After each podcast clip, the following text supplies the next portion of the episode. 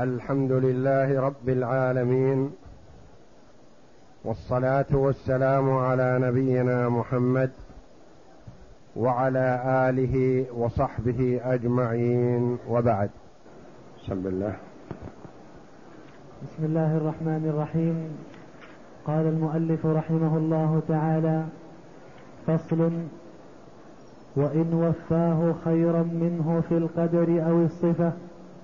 من غير شرط ولا مواطأة جاز لحديث أبي رافع.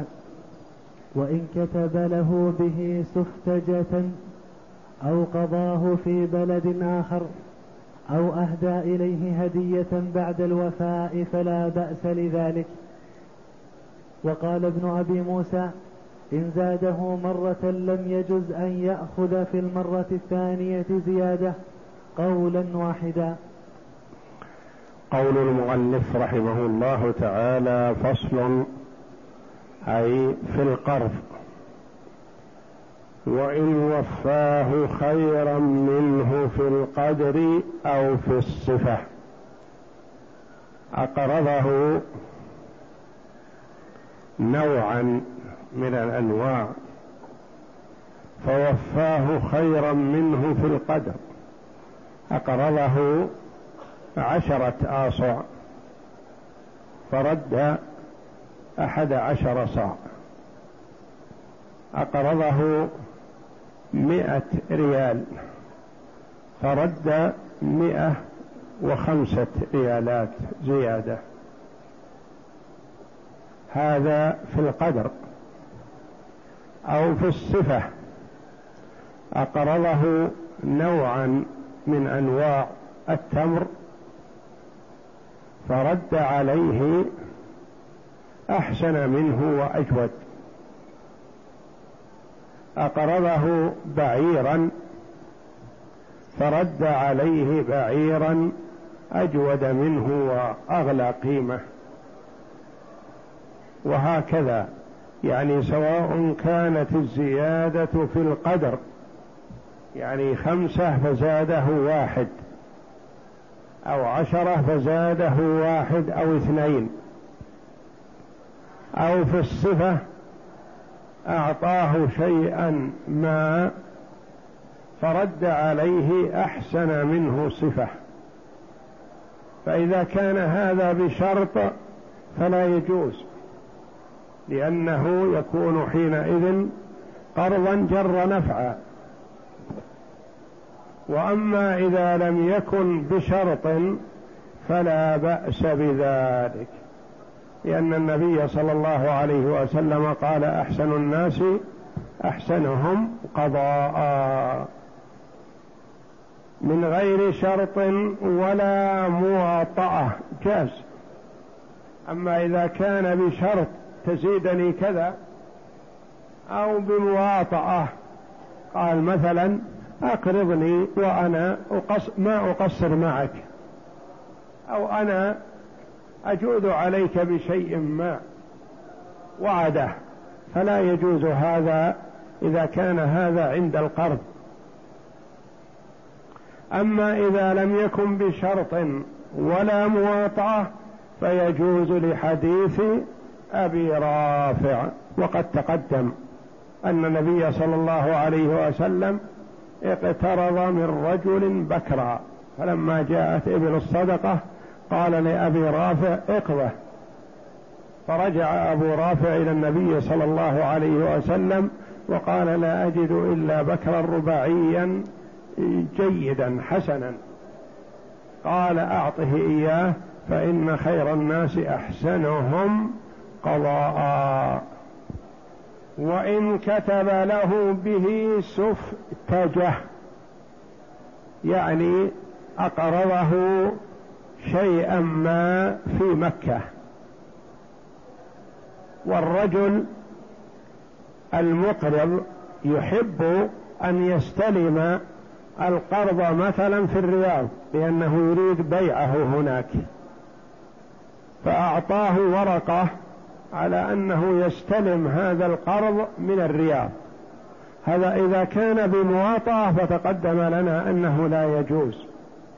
وإن كان بغير مواطأة مثلا قال أحب عليك أقضيك الآن هنا في مكة أو أعطيك ورقة لوكيلي في الرياض يعطيك هذا القرض الذي عندي؟ فقال لا أحب علي أستلمه في الرياض لأني أريد بيعه في الرياض. فأسلم من تحميله ومؤونة نقله. فأعطاه به السفتجة يعني ورقة على وكيله هناك بمثابة مثل ما تقول حوالة أو تعميد لوكيله بأن يسلمه كذا. أو قضاه في بلد آخر يعني هما اجتمعا في بلد آخر بدون ورقة. وقال عندي لك قرض تحب أن أقضيه هنا في في الرياض مثلا؟ قال نعم. هذا أحب إلي من أن أستلمه في مكة وأنقله مرة أخرى للرياض. أو أهدى إليه هدية. الهدية هذه إذا كانت بعد الوفاء فلا بأس. أما قبل الوفاء فلا يجوز لأنها تكون من باب القرض الذي جر نفع من أجل أن يسكت عنه فترة. لأن الرجل إذا أقرض آخر مثلا عشرة آلاف ريال ثم أهدى له هدية يستحي أن يطالبه بها يسكت. يعطيه مهلة طويلة من أجل الهدية التي أعطاه. فلا إذا كانت قبل السداد. أما بعد السداد بعدما سدد ما عليه من الدين أو القرض عشرة آلاف مثلا قال وهذه هدية. هذا مشلح أو هذا ثوب أو هذا كذا هدية مني لك. فلا بأس إذا كانت بعد السداد. أو أهدى له هدية بعد الوفاء فلا بأس لذلك. وقال ابن أبي موسى إن زاده مرة لم يجز أن يأخذ في المرة الثانية زيادة قولا واحدا. يقول ابن أبي موسى من أئمة الحنابلة رحمه الله يقول إذا زاده مرة مثلا أقرضه عشرة آلاف ريال وقضاه وأعطاه زيادة مئتي ريال مثلا أخذها لا بأس. جاءه مرة أخرى فقال أقرضني عشرة آلاف ريال. ذهب مسرعا وأقرضه لأنه يعرف أنه يعطيه أكثر. قال لا يجوز له أن يأخذ أكثر في المرة الثانية لأنه إذا أخذ فمعناه كأنه حسب لها حساب عند القرض يعني كأنه ما أقرضه إلا لمعرفته أنه سيزيده. ففي هذه الحال لا ينبغي ولا يجوز له أن يأخذ الزيادة. يأخذ الزيادة مرة واحدة وإذا تكررت فلا. نعم. ولا ولا يكره قرض ولا يكره قرض المعروف بحسن القضاء. وذكر القاضي وجها في كراهته لأنه يطمع في حسن في حسن عادته. والأول أصح لأن النبي صلى الله عليه وسلم كان معروفا بحسن القضاء فلم يكن قرضه مكروها ولأن خير الناس أحسنهم قضاء. ففي كراهة قرضه تضييق على خير الناس وذوي المروءات. قال رحمه الله ولا يكره ولا يكره قرض المعروف بحسن القضاء. رجل معروف أنه إذا اقترض رد أكثر أو أحسن مما اقترض. هل يباح قرض مثل هذا أم يكون مكروه؟ لما يكره قال لأنه معروف بحسن القضاء فكأن الرجل ما أقرضه إلا طمعا في الزيادة. نقول لا يكره حتى وإن كان الرجل معروفا بحسن القضاء لأن المعروف بحسن القضاء من الخيار. وممن شهد لهم النبي صلى الله عليه وسلم بالخيرية والرسول صلى الله عليه وسلم خير الناس. وأحسنهم قضاء عليه الصلاة والسلام. فهل يليق أن نقول يكره اقراض الرسول صلى الله عليه وسلم أو اقراض مثله؟ لا. وذكر القاضي أبو يعلى رحمه الله قال ذكر وجها في كراهته. قال لأنه ربما ما أقرض إلا من أجل الطمع في الزيادة التي يعطيها. نقول هذا الشيء يرجع إلى نية المقرض. فإن كانت نيته الزيادة فلا يجوز له. وإن كانت نيته قضى حاجة هذا الرجل الخير فهو مأجور ولو أخذ زيادة. يقول أبو يعلى وجها أنه يكره إقراضه يقول ابن قدامة رحمه الله المؤلف والأول أصح أنه لا يكره قضاء آه، إقراض الخير. لأن إذا قلنا مثل هذا القول كأننا نقول يكره إقراض الرسول صلى الله عليه وسلم. ومن كان على شاكلته ومن هم خيار الناس. وهل يليق أن نقول مثل هذا؟ نقول الخير لا تقرضوه يكره أن تقرضه لأنه يعطيك أكثر؟ لا. أقرضه وإن شئت فلا تقبل الزيادة.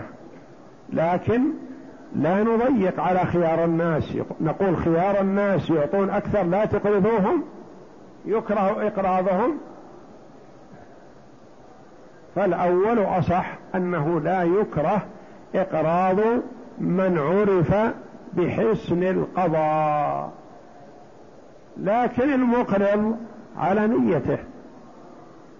إذا أقرض طمعا في الزيادة فهو آثم في ذلك. وإن أقرض رغبة في قضاء حاجة هذا الرجل الخير فهو مأجور. وله أجر القرض حتى وإن جاءته الزيادة. ففي كراهة قرضه تضييق على خير الناس وذوي المروءات لأن ذوي المروءات والأخيار هم الذين يقضون قضاء حسنا. نعم. فصل وإن أهدى له قبل الوفاء من غير عادة أو استأجر منه بأكثر من الأجرة أو أجره شيئا بأقل أو استعمل أو استعمله عملا فهو خبيث إلا أن يحسبه من دينه كما روى الأثرم أن رجلا كان له سماك على سماك. كان له على سماك عشرون درهما. فجعل يهدي إليه السمك ويقومه حتى بلغ ثلاثة عشر درهما. فسأل ابن عباس فقال أعطه سبعة دراهم رواه ابن ماجه. وروى ابن ماجه. وروى ابن ماجة عن أنس قال قال رسول الله صلى الله عليه وسلم إذا أقرض أحدكم قرضا فأهدى إليه أو حمل فأهدى إليه أو حمله نعم. فأهدى إليه أو حمله على الدابة فلا يركبها ولا يقبله إلا أن يكون جرى بينه وبين بينه وبينه قبل ذلك. نعم. فإن كان. فإن كان بينهما عادة بذلك قبل القرض أو كافأه فلا بأس لهذا الحديث. فصل وإن أهدى له قبل الوفاء من غير عادة. استقرض الرجل من آخر عشرة آلاف مثلا. فأخذ الرجل القرض وقضى حاجته وتوسع بهذا المبلغ. فقال في نفسه هذا الرجل أكرمني وأعانني ثم أهدى له هدية. نقول لا يجوز لأن هذه الهدية ما أهداها إلا من أجل القرض والقرض لا يزال في الذمة. فكأنه يريد أن يمهله أكثر ويتساهل معه لأنه أهدى له هدية. قال فلا يجوز. إلا إن كان له عادة يهدي عليه فلا بأس. مثلا أخ استقرض من أخيه فأقرضه ثم إن المستقرض أكرم المقرض بشيء ما وكان من عادته ذلك لأنه أخوه أو قريبه أو جاره أو نحو ذلك وكان بينهما تواصل من قبل القرض فلا بأس بهذا لأن القرض لا يمنع شيئا كان جاريا ولا يجوز أن يجري شيئا لم يكن جاريا من قبل.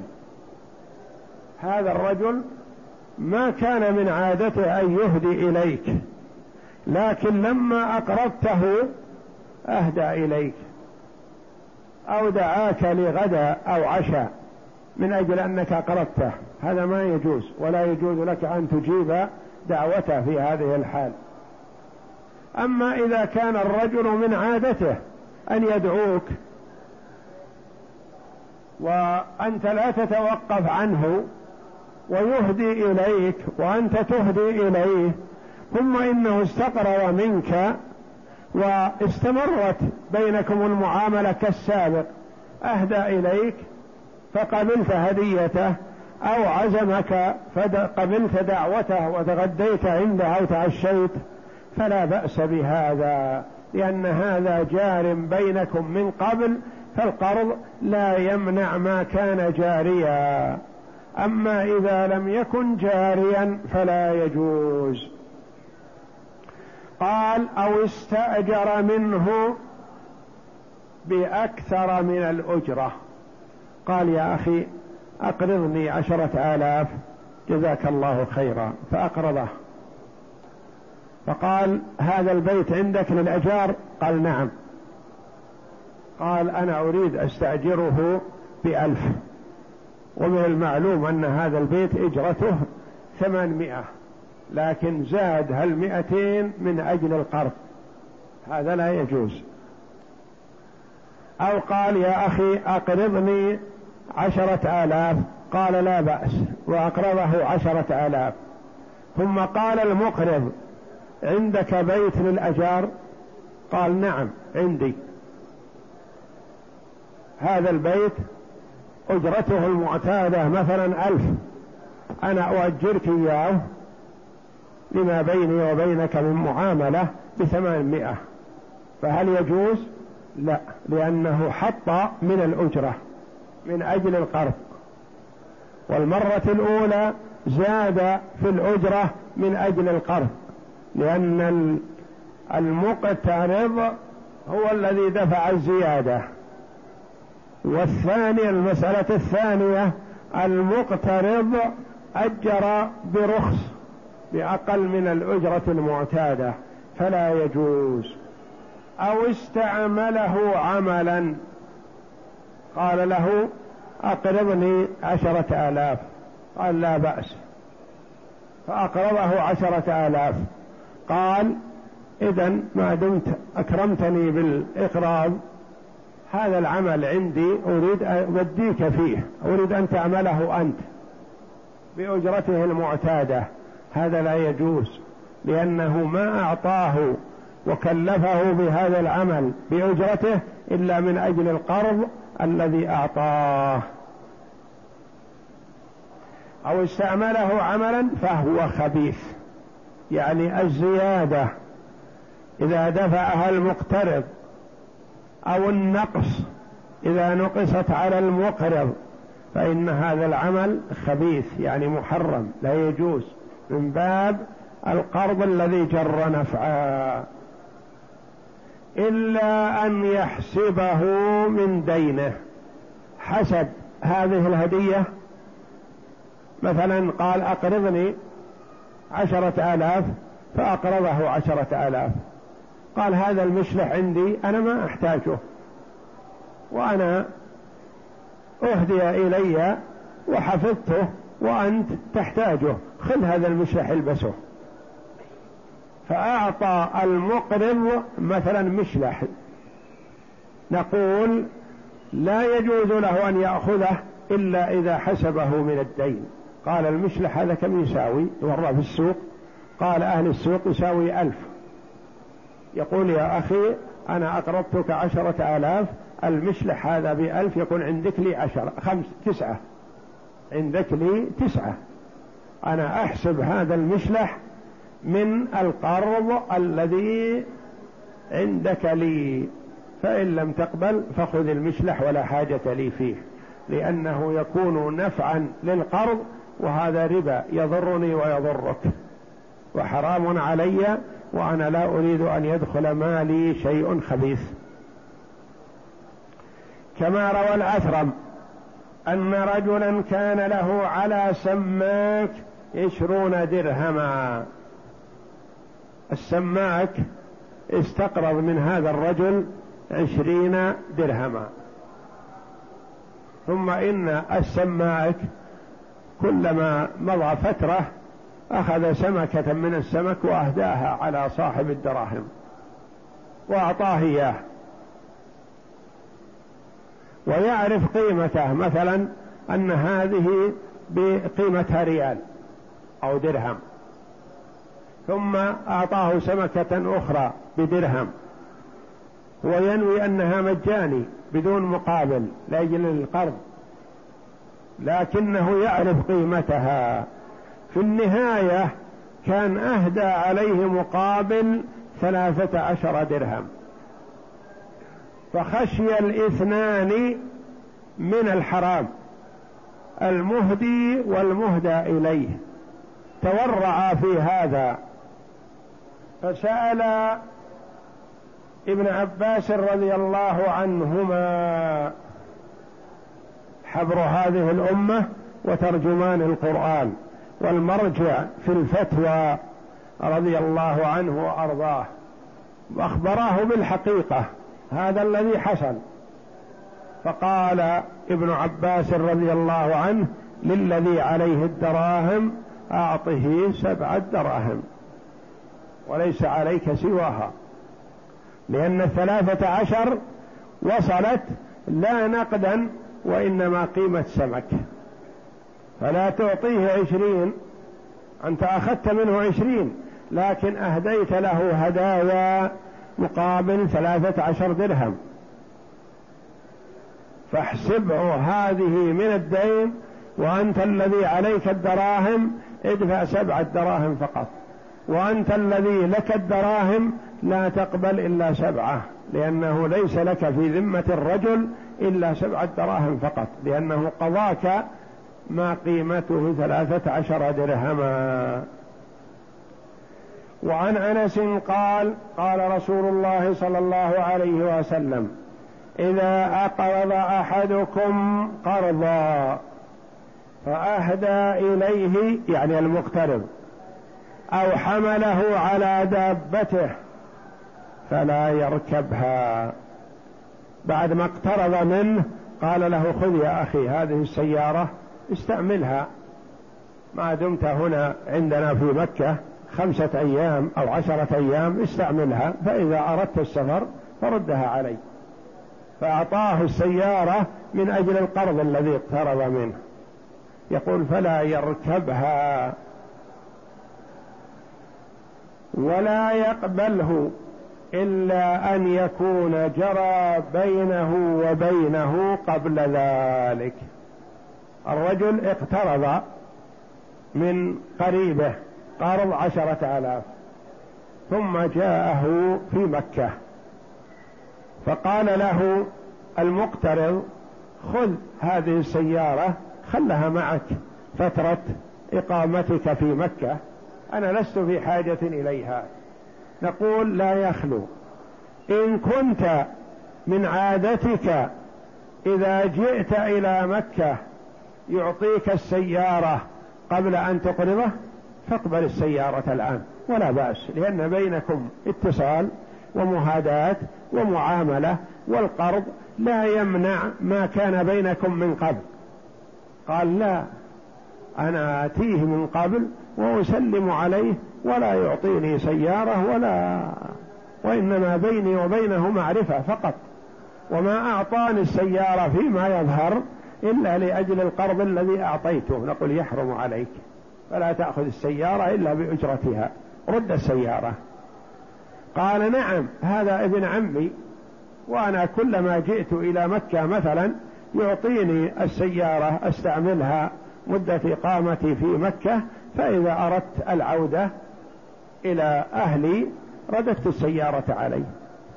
نقول قبل القرض يقول نعم قبل القرض لأن بيننا صلة وهو كذلك إذا جاءنا هناك في بلدنا نساعده فيما يحتاج إليه وهو يساعدنا فبيننا تبادل منافع واتصال بعضنا ببعض نقول لا بأس عليك خذ السيارة واستعملها وإن كان القرض في ذمته لك لا بأس عليك. ما دام بينكم معاملة فالنبي صلى الله عليه وسلم قال إلا أن يكون جرى بينه وبينه قبل ذلك.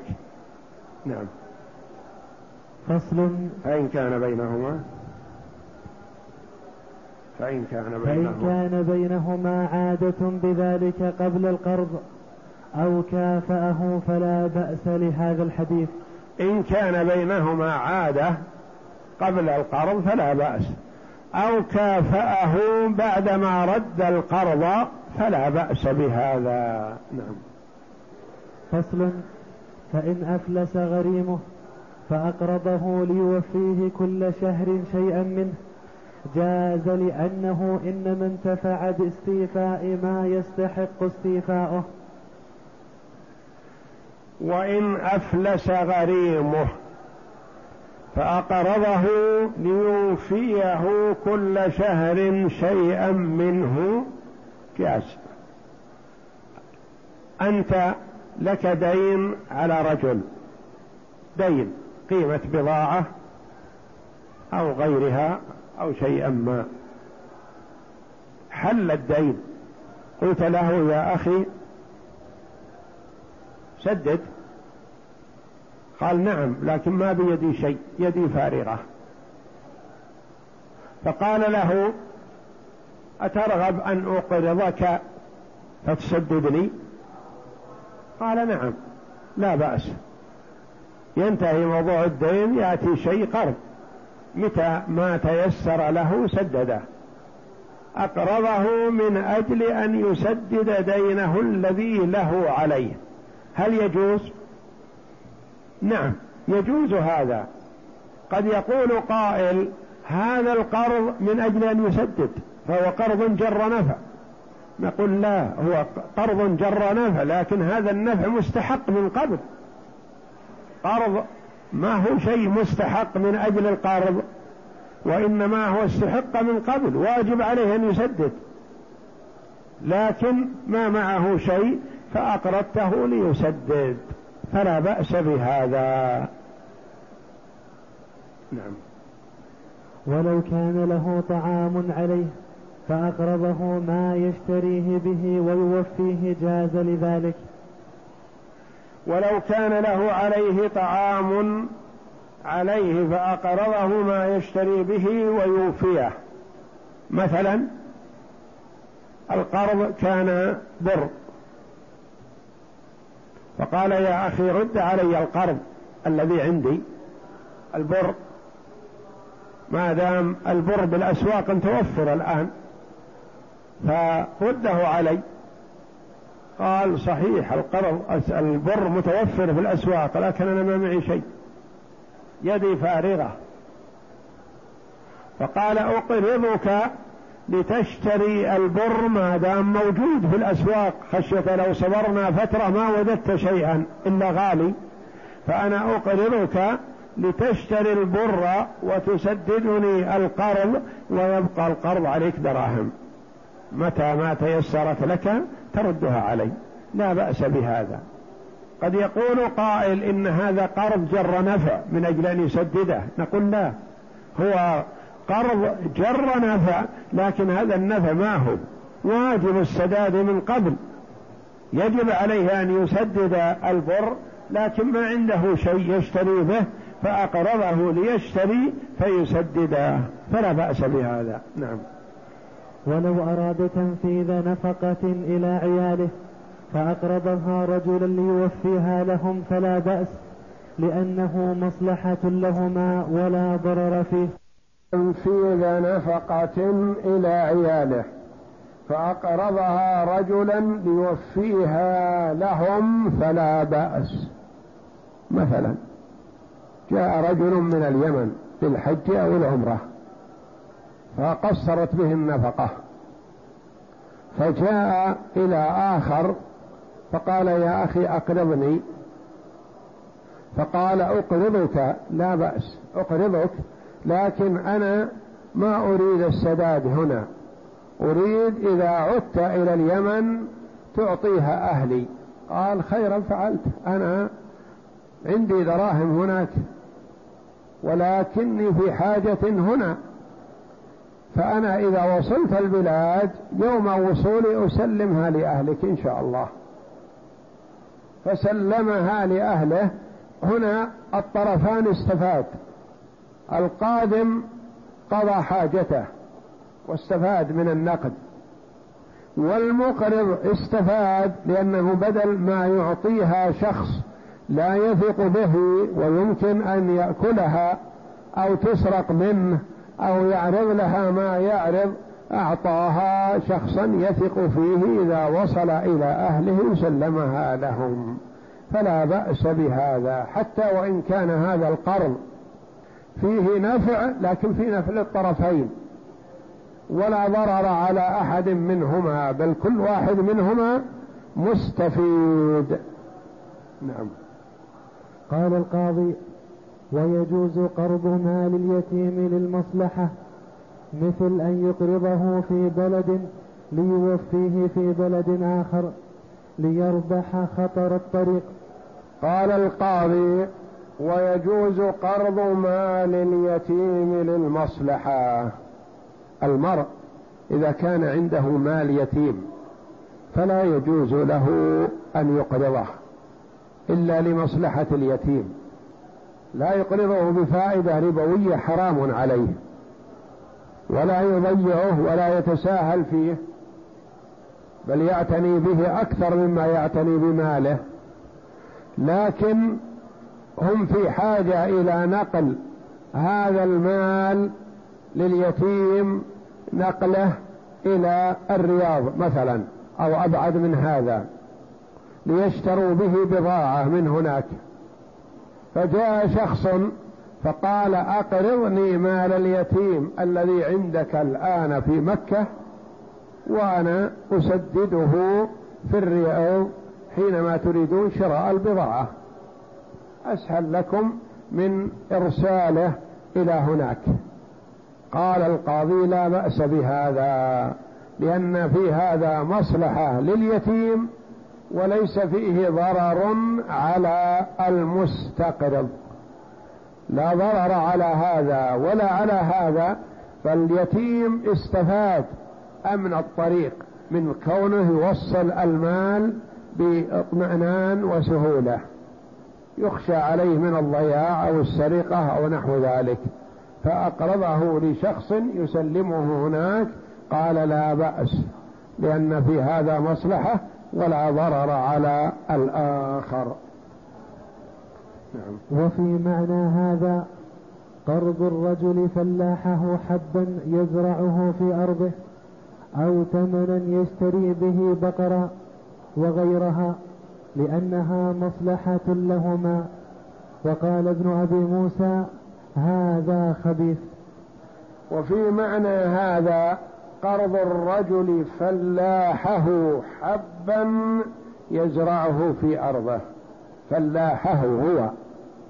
يعني أنت سلمت أرضك لفلاح يزرعها. واتفقت وإياه على أنه يتعب فيها ويعمل ويجتهد ويسقي وله مثلا كذا من الناتج ولك كذا على حسب ما تتفقون عليه النصف أو الربع أو الثلثين أو غير ذلك.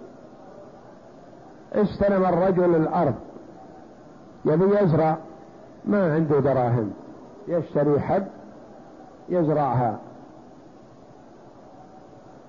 فقال له صاحب الأرض أقرضك أنا عشرة آصع تزرعها وتردها علي. إن شاء الله ترد علي بدلها إذا توفر عندك هذا. هذا لا بأس به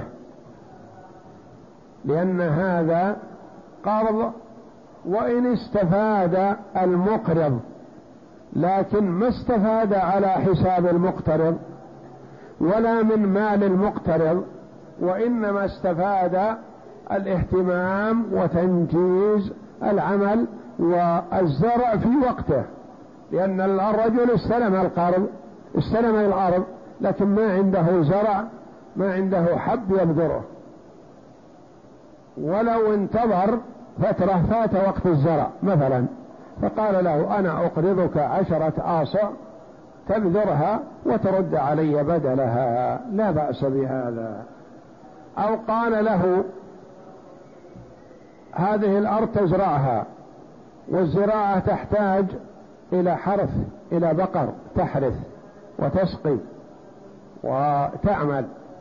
ما عنده شيء. قال أقرضك ألف ريال تشتري به ما تحتاج إلى الزراعة وتزرع وتسدد إن شاء الله. فلا بأس بهذا لأن هذا وإن كان المقرض مستفيد لكنه مستفيد لا على حساب المقترض ولا من مال المقترض وإنما هو فائدة للطرفين وإجراء لعمل ينفعهما معا. وقال ابن أبي موسى رحمه الله هذا خبيث. يقول لا يجوز. لا يجوز أن يقرضه لمصلحته لأنه مستفيد. ونقول هو مستفيد وهذا مستفيد واستفادة المقرض لا على حساب المقترض. ما أخذ من ماله شيء وإنما أقرضه ليستفيد الطرفان معا. والله أعلم. وصلى الله وسلم وبارك على عبده ورسوله نبينا محمد وعلى آله وصحبه أجمعين.